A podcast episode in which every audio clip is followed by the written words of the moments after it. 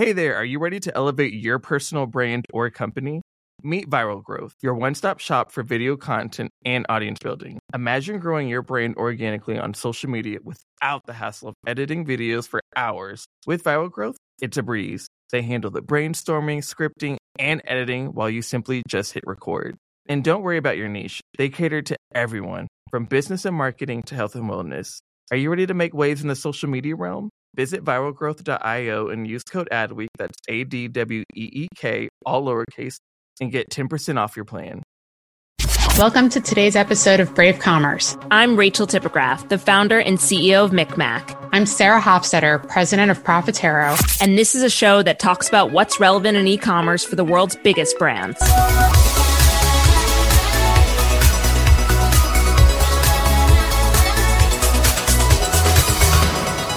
Rachel, one thing I've observed is that most of our guests that we've had so far lead e commerce globally, but are headquartered in the US. You know, other than Stu from Pernod Ricard, I think you're right. I'm just starting our international expansion at MikMak, but Profitero, you've been global for a while. What do you see as the difference when headquartered outside of the US? Well, part of it is about the headquartered country, and part of it is whether you're Eurocentric, APAC centric, or something else. When you're based in Europe, it's extra challenging. Unlike the US, where the market is ginormous, and that is a technical term, the European market has lots of complexities, not just currency and retailers, but e commerce mm-hmm. maturity.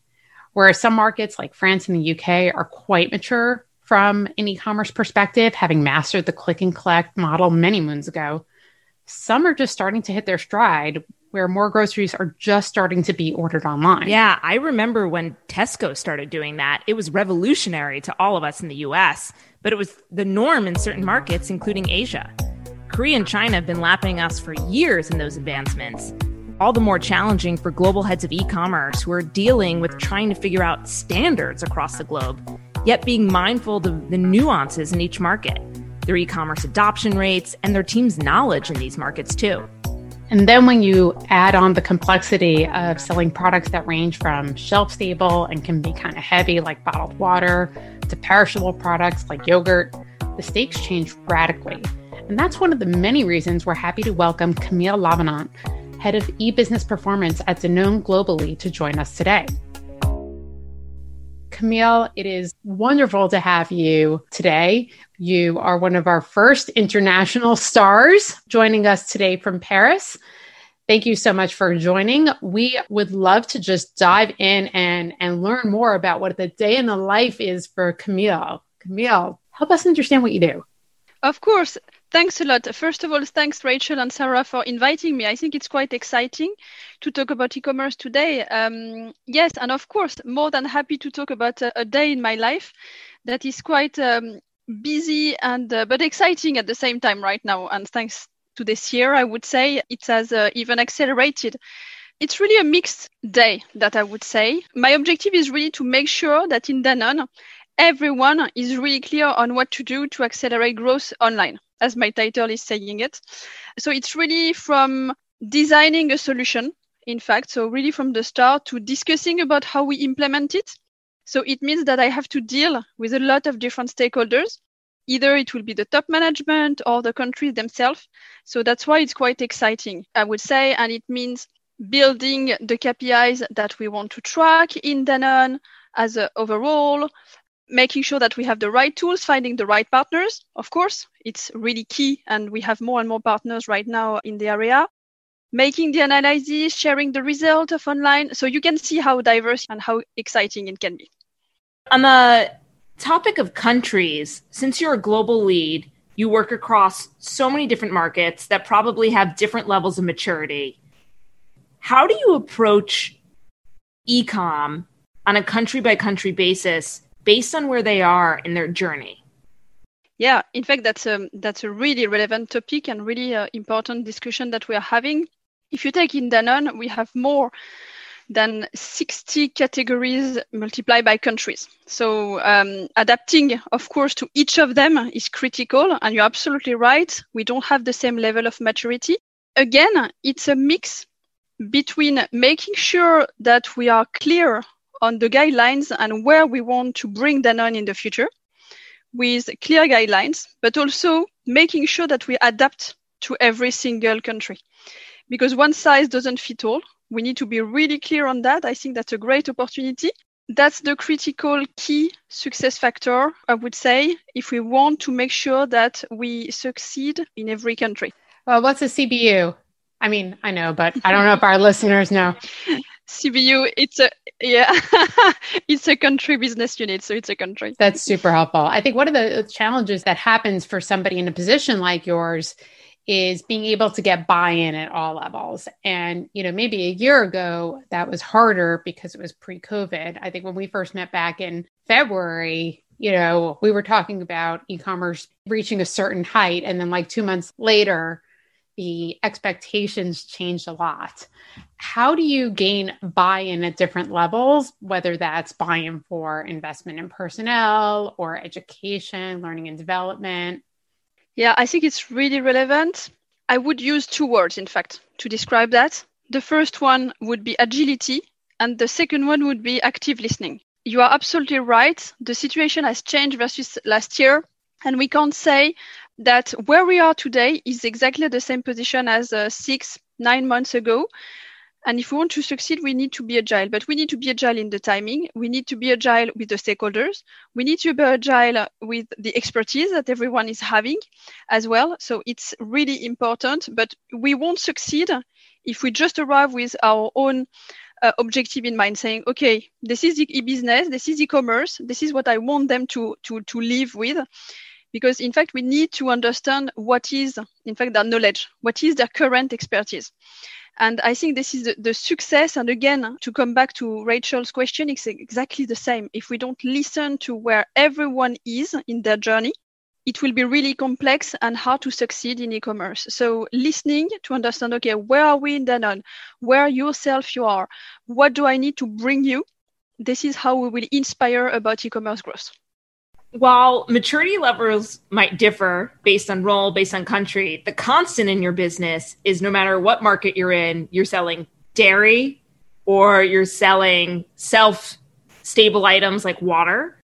Since you have this global perspective, how are you approaching ecom when you're selling perishables versus when you're not selling them? Does it differ in France versus the US? Would love to get into the weeds with you the biggest difference will be always uh, if you are selling perishables, as you are calling them, versus, of course, electronics and all this kind, because, of course, what the consumer, what the shopper is expecting is completely different.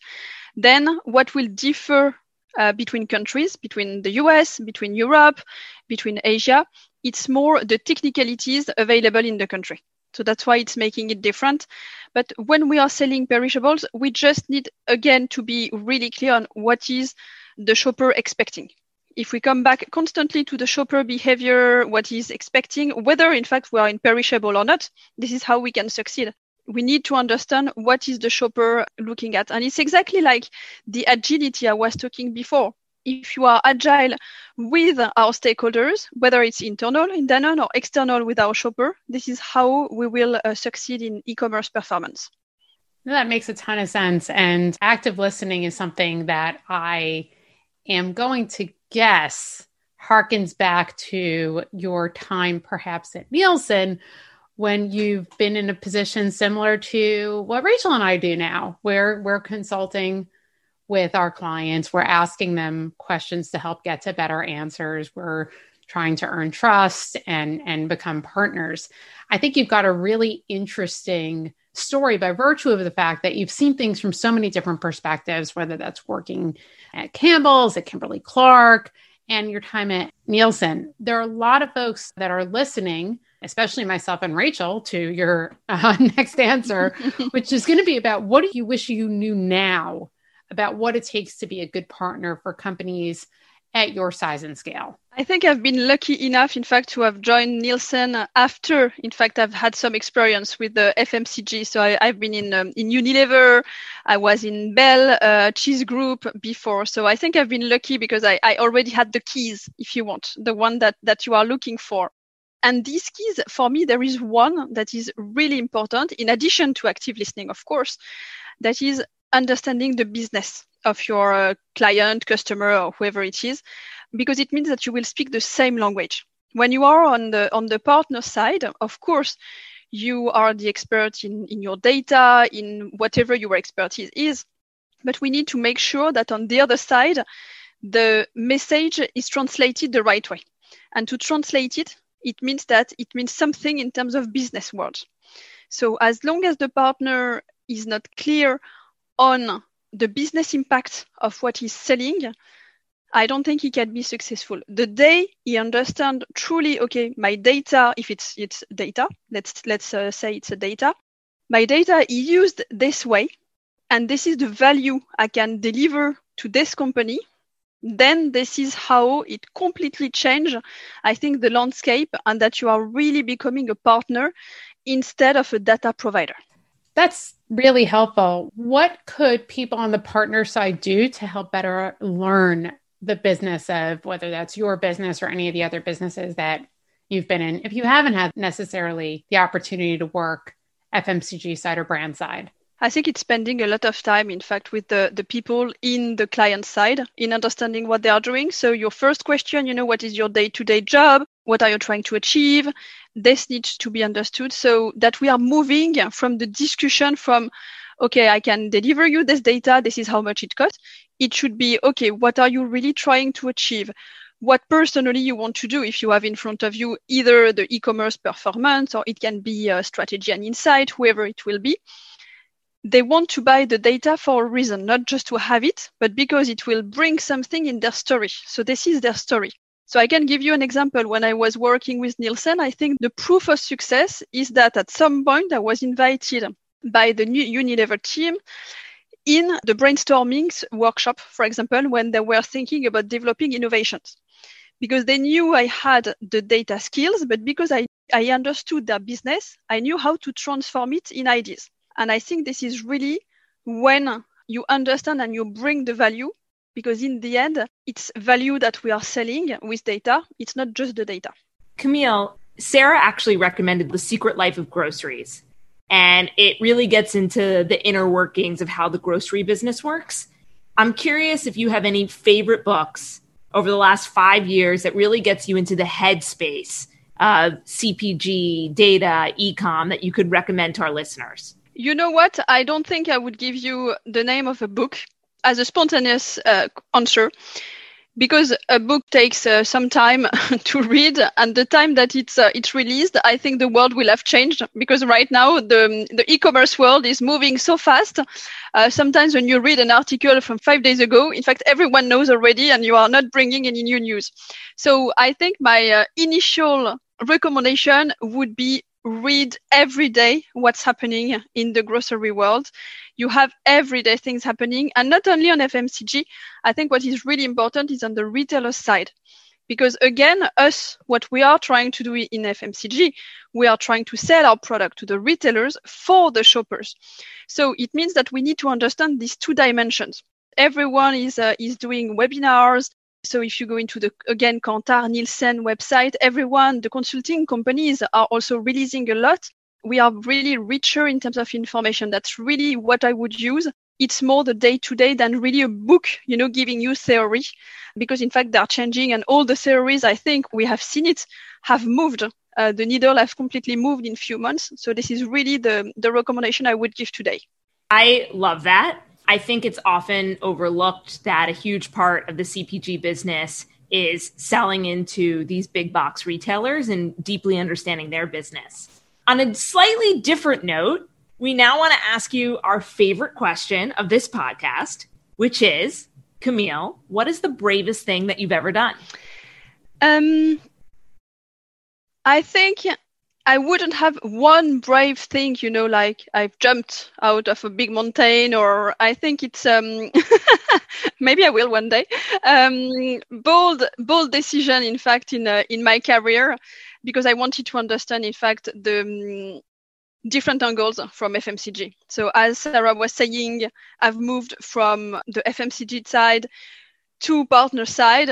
I've always enjoyed everything. I've moved into different countries because I've moved to the UK to understand more about the retailers side here, how it was working, a different way of life. as well, moving from different roles between sales being like working in the stores to understand when you have your hands dirty, you know, what's happening from offline to online today, from marketing to sales to project management to from local to global. So I think it's bold decision when you have people rather comfortable, you know, in their own area expertise. I like to constantly add new one. Mm. So that's why also I was saying, if you have this passion about understanding about grocery, open your eyes, learn everything that you have to learn because a lot is happening and even more this year. I would say that's not only a great answer, but knowing you the way I know you, it really is representative of who you are, both curious and passionate and just bringing a broader view and context when trying to deconstruct a challenge or identify an opportunity. So that bravery has clearly served you well professionally. We are so happy that you joined us today. Thank you so much, Camille. Thank you, Rachel and Sarah. Thanks for listening. Please leave us a rating and review on Apple Podcasts. Follow us on Spotify and Google Podcasts. And don't forget to share this link with a friend.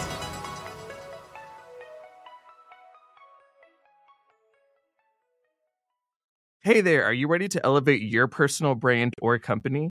Meet Viral Growth, your one stop shop for video content and audience building. Imagine growing your brand organically on social media without the hassle of editing videos for hours. With Viral Growth, it's a breeze. They handle the brainstorming, scripting, and editing while you simply just hit record. And don't worry about your niche, they cater to everyone, from business and marketing to health and wellness. Are you ready to make waves in the social media realm? Visit viralgrowth.io and use code ADWEEK, that's A D W E E K, all lowercase, and get 10% off your plan. Hi, I'm Jackie Cooper, Global Chief Brand Officer at Edelman and the host of Touch of Truth, a new podcast launching on the Adweek Podcast Network. My dad gave me this incredibly smart piece of advice meet everyone once. As a result, I've met some of the most fascinating and inspiring people on the planet. Now, on Touch of Truth, we're coming center stage and sharing the mic to experience stories of truth, insights, and visions for the future that will challenge your way of thinking. Touch of Truth is available wherever you listen to podcast. New episodes come out every Tuesday. I do hope to see you there.